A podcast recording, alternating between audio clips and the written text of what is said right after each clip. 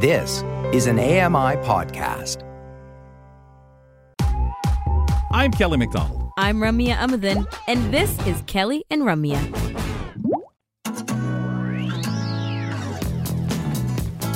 I'm Leslie Depoe, registered nurse, and there's nothing I love more than helping folks learn about their own health so they can be a better advocate for themselves and those around them. Join me for your health check in where we chat all things health and wellness, and even a little bit of science from time to time. Ooh. Leslie, there's so much going on out there in our world with, uh, you know, long weekends around, going back to school, work from home. There's just so much stuff out there these days that, uh, you know, we only can be certain of uncertainty, right? And uncertainty can also carry a lot of stress. Mental health takes a toll on it. Hundred percent, and uh, and I love I love this time of year. I mean, I I'm a sweater season kind of a gal anyway, but I love this time of year because October also means it is World Mental Health Day. It's officially recognized on the 10th of October, so we're only off by not even 24 hours. I feel very good about our timing this year. Um, and the overall objective of Mental Health Awareness Day is really just to raise awareness around mental health and mobilize efforts that's globally in support of mental health. And it's it's nothing to be ashamed of. We're going to try and fight the stigma in this segment here today together. Um, and it is certainly nothing that we need to be ashamed of talking about. And and while we could delve into the corners of diagnostics and mental illnesses and medications and treatment options, this is a 15 minute segment, so I'm going to pace myself. Uh, so I thought a good place for us to start our conversation this week is into online mental health, something that we're seeing a lot of these days, the glorification of the grind, uh, and and why we really need to reframe what success is. Mm. Mm. Well, I think Leslie, as usual, we better start with our definition here. Um, you know, should we start uh, with a good uh, definition here? Absolutely. And I, as you know, I do love a good definition. Um, so, mental health. Okay. Mental health is a state of well being, uh, and we all have it. Okay. One in five people in Canada might experience mental illness but five out of five Canadians have mental health. Okay. This is a universal thing. This is not anything to be ashamed of. Maybe we just don't have the language to talk about it. Maybe it's something we're not comfortable talking about in certain social circles or in certain groups of people, but that does not mean it's not here and it doesn't mean it's not worth talking about. So hopefully today we're going to start to kind of uh, peel back the layers of this onion. Um, and it really is, it's, it's a state of, of, um, of thriving, of not just surviving. Mental health is about enjoying life, about having a sense of purpose, and being able to manage life's highs and lows. And that's a huge piece of it as well. You know, I think, I you know, we could probably do an entire segment on this.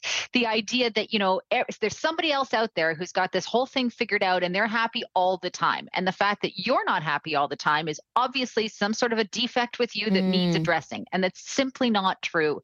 Um, and I think that I think that's a huge part of where we're struggling right now with mental health is this idea that somebody else has either sorted it out or that we are inherently supposed to be at a 10 out of 10 happiness all the time 24 7 365 days a year. And the truth is it, it's impossible number one and philosophically how would you know what happiness was if you didn't have the opposite of it from some, mm. from time to time so it's also like i said mental health is really about managing those highs and lows expecting them to come embracing them as best we do having coping strategies in place to address them and hopefully a, a good social network around us when those when those times come yeah and keeping our um keeping our realities checked, you know, with this social media and with all these other places mm. where there's a lot of that falsity and we get into real spirals just looking at other people and thinking that we're not where they are. What does good mental health look like? You touched on a lot already, Leslie. Yeah, absolutely. I mean, I'm going to go through um, World Mental Health Day kind of breaks things down for us in a really palatable way. Um, so I think it's, um, I mean, obviously it's it's it's backed, it's scientific, it's data. We have we have reams of data on this, so I want to stick to that. But I I want to acknowledge what you said too, Ramya, about um, sort of the and we'll talk about that more hopefully um, throughout the segment today. But sort of the role that social media is playing in that, and this endless state of comparison that we all seem to be in. So when we talk about really good mental health, what does that include? It includes a sense sense of purpose, strong relationships. This is such a huge one. Um, and I don't know if anyone's watching. There's a documentary right now on Netflix. Um, there's a gentleman who works for National Geographic who travels around the world to something called blue zones, places in the world where people live longest and continually report having the best or the highest quality of life. And an overwhelming theme there is strong relationships. It's the way they've built their communities. And part of those relationships inherently give purpose and meaning to the individual community members. So those are our first two strong sense of purpose, strong relationships. Number three is feeling connected to other people, remembering that we're not alone. Human beings are just, we, we are pack animals. We're meant to be in groups, we are meant to be connected to one another. Number four is having a good sense of self. So that's actually how you feel about your own self in your own skin each day. Number five is about how we cope with stress. And the number six sounds simplistic enough, but it's enjoying life. Um, so, you know, achieving and maintaining good health, good mental health is not a one person journey. In fact, each setting, each situation you're in, each person that you interact in, all, all can impact our, our mental health and our well being. And we know that. We know that we're, you know, everybody just came off of a, a long weekend with a lot of family members. And for lots of people, that's a super joyous time and we feel super connected and we feel like we are absolutely in our purpose and our element. Mm-hmm. And for some mm-hmm. folks, family relationships are really complicated and it's not always that perfect sense of purpose purpose that comes with that you know and those different settings those different interactions those patterns we fall into and with other people can have a really dramatic impact on us.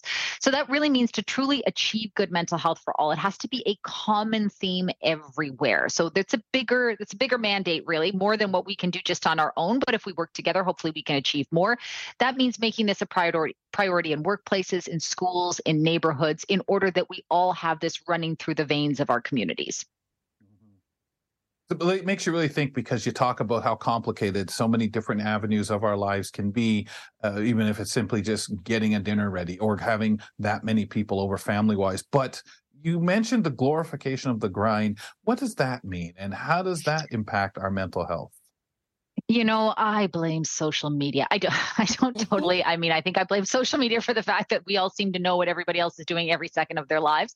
Um, but the, the glorification of of the grind has been around for a long time. This is hustle, yes. hustle culture is another way we talk it uh, talk about it, right? It's all rooted in competition. This is the person who works 80 hours a week, but then they somehow do 90 minutes on their Peloton four times a day, and also their hair is perfect, and also all the kids' birthday presents look like they were wrapped on Pinterest.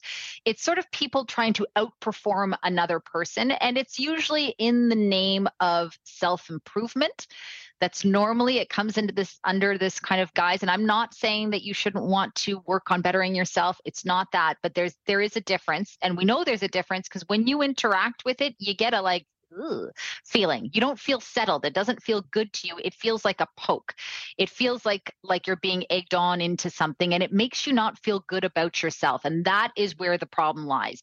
The thing about this sort of hustle grind culture is it's it's almost impossible to maintain long term. Burnout is very real, exhaustion is very real, and when we can't maintain the pace, we tend to crash.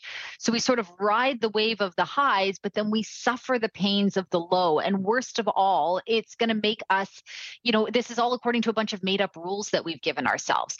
I mean, the second of it, the second part of this, of course, is also often leads to the very opposite result that you set out to achieve in the first place. In other words, because you become so burnt out, it actually leads to poor performance and exhaustion as the reality of all of it sets in.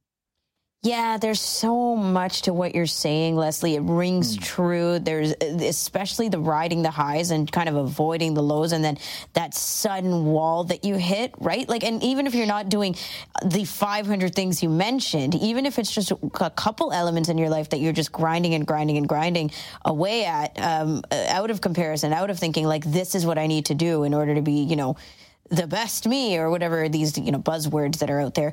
Um, the million dollar question, though, how do we get away from this? Because it's everywhere. Everywhere we mm-hmm. turn, we have someone to compare it to.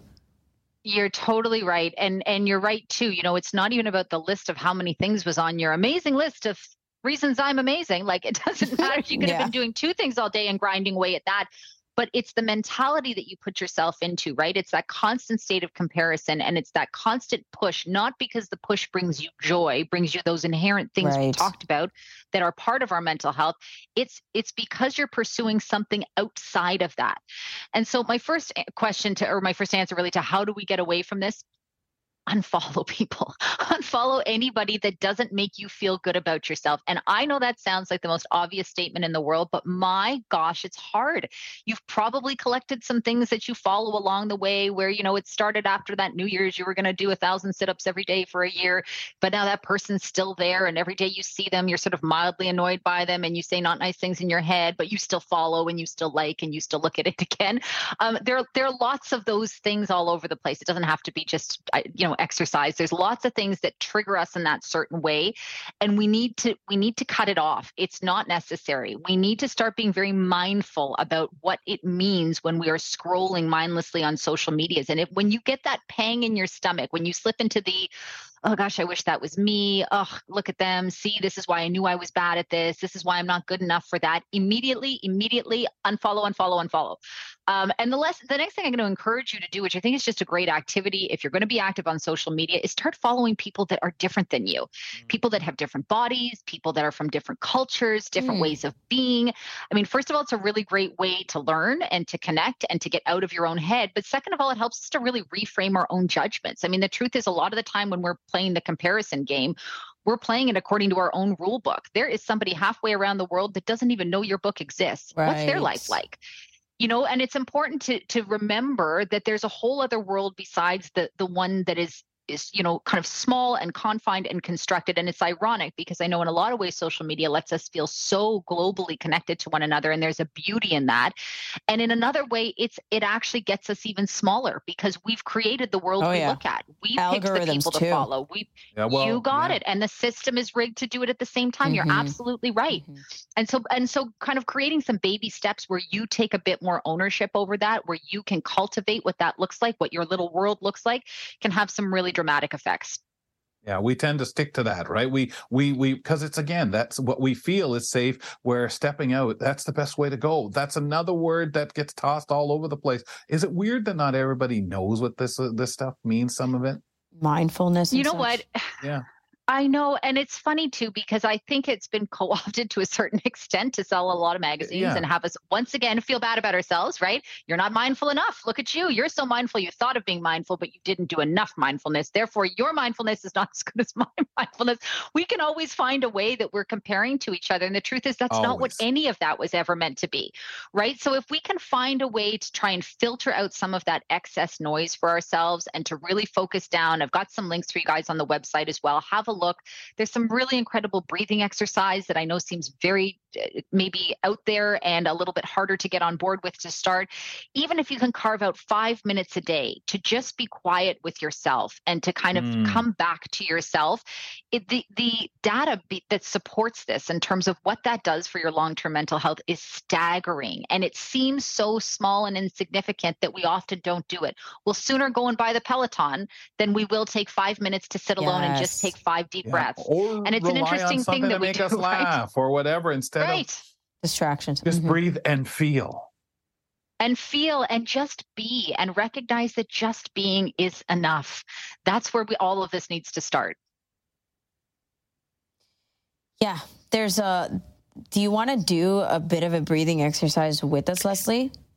I mean, if we have time for it, I didn't want to push you guys. I don't want to run your day around. Let's do but it. okay, all right, then let's do this together. Okay, this is going to be a good little introduction. It will be 30 seconds tops. Okay, in fact, a little bit shorter than that, so that we can all. Do, we're going to just tip our toes in the water today. Okay. Okay. okay. So if you're comfortable with it, you're going to close your eyes. You don't have to. Okay, you're going to put one hand just above where your belly button is. Okay, you're going to start by taking a nice big breath in and you're going to use that air to push your hand outwards. Okay, so big breath in. Feel your hand go out and now back out. So next we're going to take a breath in for four seconds. Four, three, two, one. Out for four, three, two, one. Now we're going to go in for four, four, three, two, hold for four, three, two, exhale for four, three, two, one. One more time. In, two, three, four, hold, two, three, four, out, two, three, four. One more big breath in and all the way back out. Make some noise if it makes you happy. You can open your Mm. eyes if you want, if they were Okay. closed. I, It's s- so I screwed up my hold anyway at one there, but but it does. It makes There's no an way incredible you can't. You can't screw it Much up, more Kelly. You've already nailed it. Oh, that's. But it's just, you know, it's those way. It, it's a it's a quick little minute just to remind you of where you are, who you are, and and drop back into your body for a little bit. So hopefully a good a good start for some mindful practices Yep. moving forward. Yeah, And the I- I four four love- four four is box breathing, right? I think that's what you can look up That's if you right. want some guided breathing. Okay. Okay. I just love Absolutely. the fact that the five minutes that you just clear your head, and we talk about it all the time. We know to do it, and it's so minor. You're sitting around, you're just standing. Just do it. Thanks, Leslie. Thanks so much. Hello, I'm Sean Priest. Join me monthly for Sean of the Shed, where I introduce you to all the technology that can be so useful to us as blind or partially sighted people. Find Sean of the Shed wherever you find all your podcasts.